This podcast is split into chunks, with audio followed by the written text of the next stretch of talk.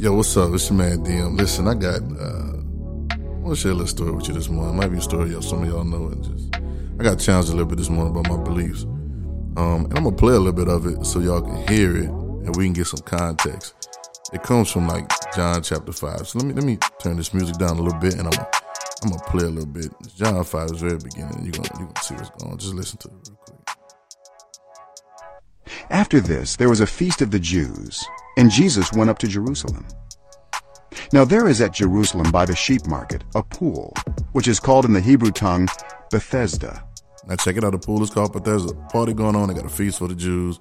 Jesus shows up. There's a party going on, and he comes to this place called what is this pool? This little, I guess I don't know what that pool. I guess it's just a pool. I don't know if it's like a pool like we got, but it's a pool called Bethesda. Watch this and check this out. I'm just gonna explain what this pool is. having five porches. In these lay a great multitude of impotent folk, of blind, halt, withered, waiting for the moving of the water. All right, so now word on the streets. Now explain what this place is. It's a pool where a bunch of people are waiting for the moving of the water. Uh, a bunch of lame people, a bunch of people that are sick, people that are, are dealing with different things. They're laying around the pool waiting for the moving of the water. What's the moving of the water? What that mean? For an angel went down at a certain season into the pool and troubled the water. Whosoever then first after the troubling of the water stepped in was made whole of whatsoever disease he had. Oh, okay, okay, okay. So now we understand. At this pool now, there's an angel that comes down every year, or whatever, and he, he troubles the water, kind of make the water move around like the wave pool at the water park. And then whoever gets in first gets healed. So I understand why all these people are laying around. All right, this is the going thing in the culture. This is the way the healing happens in this area, right? Like nobody really gets better until it's like like it happens like this. So I'm gonna keep keep letting it read. And a certain man was there, which had an A certain man. They said a certain man, so it wasn't just any old man. It was a certain man. Specify. an infirmity thirty and eight years. God, dog, 38. I'm 38 years old. when old. Jesus saw him lie, my whole life. and knew that he had been now a long time in that case, he saith unto him, Wilt thou be made whole? Simple question. Jesus saw the man, knew he was there for a long time. Said, "Listen, you want to get better? Will you be made better? Come on, let, let's. Is it your will? Can you can you connect your will to being better right now? Watch this simple question, um, and it's totally different from the culture at the time. The word on the street is, I gotta wait till the angel comes, get in the water, I get healed, right? But this question has nothing to do with any of that. But watch how he answers.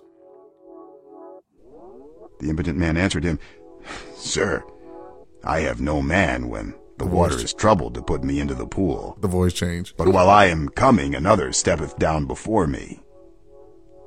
So here he goes. Now, here comes this unlimited question Will you be made whole? You've been sick for all these years. You've been waiting to be healed all these years. You've been sitting there waiting. And here's this unlimited question that comes to you this unlimited request, this unlimited challenge that says, Will you be made whole? Of course, you want to be made whole because that's what you're sitting out there for.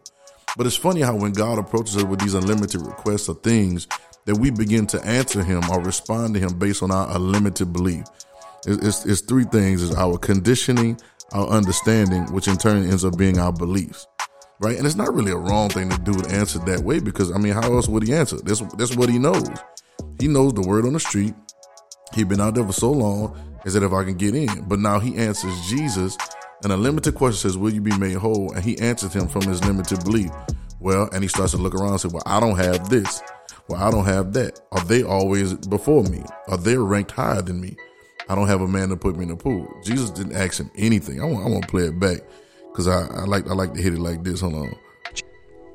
And a certain man was there, which had an infirmity thirty and eight years. When Jesus saw him lie, and knew that he had been now a long And this is how time my mind heard case, He saith unto him, Wilt thou be made whole? The impotent man answered him, Sir, I have no man when the water is troubled. You ain't got what? I gotta play it again. Let me, go back a little bit, just a little bit. This kind of stuff. Troubled, whoever disease he had, and was there, which had an infirmity thirty and eight to walk. And immediately the man was made Oh, whole, God, and took too up his bed. The man answered him, Sir, I This have guy. no man when But this is us. Find yourself. Find yourself. pool. Find yourself. Find, find yourself. Find yourself. This is us. We answer like this. Unlimited stuff shows up. This is how we answer. We answer. Oh, well, I can't really do it because of this. Oh, well, you know how it really goes like this. That's not the question that he asked. Keep going. I am coming, another steppeth down before me. Jesus saith unto him, Rise, take up thy bed, and walk. Simple. And immediately the man was made whole, and took up his bed and walked. Now, somewhere between that and and and the time he answered what the word on the street was and what Jesus was saying him saying to him, his belief must have took a leap, and he was able to literally, and he was able to take up his bed and walk. Now, a little bit after this, we're gonna read something. Just, just listen to a little bit more, because because I'm gonna show you what limits do. Limits are meant to control you. Now on the same day was the Sabbath. The Jews Sabbath day, all right, Sabbath day. You know, on the Sabbath day at that time, you ain't supposed to do no work.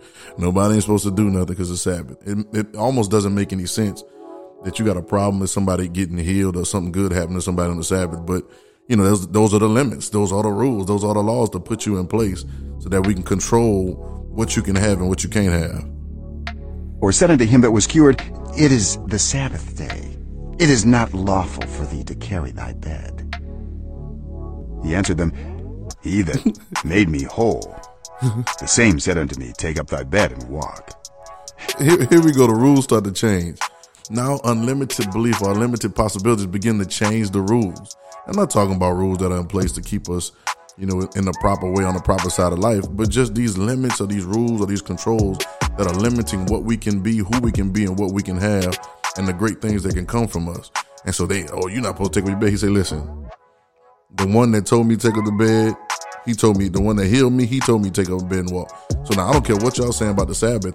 I've been out here for I've been sick for 38 years. I've been sitting out here for so long. Ain't none of y'all help me. So I ain't trying to hear what none of y'all saying or none of y'all rules. Now there's a new rule. Let me say this. Jesus is always challenging our beliefs. He's trying to break us past the limits that we have and challenging us to believe something bigger. The statement says, if thou can, if if it was a fifth, we'd all be drunk, right? That's the old statement. If thou canst believe, all things are possible to them that believe. So he's trying to challenge you. Do you believe I can do this? Will you be made whole? When God approaches us with these things that are out of the norm or beyond our ability, He's only trying to push us further beyond the, the belief of your ability. He's trying to push you to let you know that there's more in you, there's more can be done from you, and there's more that He wants to do with you, one with you, and y'all together. And so when these requests come, let's stop answering. We, we sometimes we need to be quiet. Sometimes we just need to be like, yes. I think that's what meek and lowly and hard is, right? Like submission is like, yes, I'll be made whole. You know what I'm saying? And so when God comes with these extraordinary things or these extraordinary requests, or sometimes even life comes at us and puts us in a position that seems so difficult or so hard for us to get out of, it's only challenging our beliefs so that we can be something bigger than what we've been being.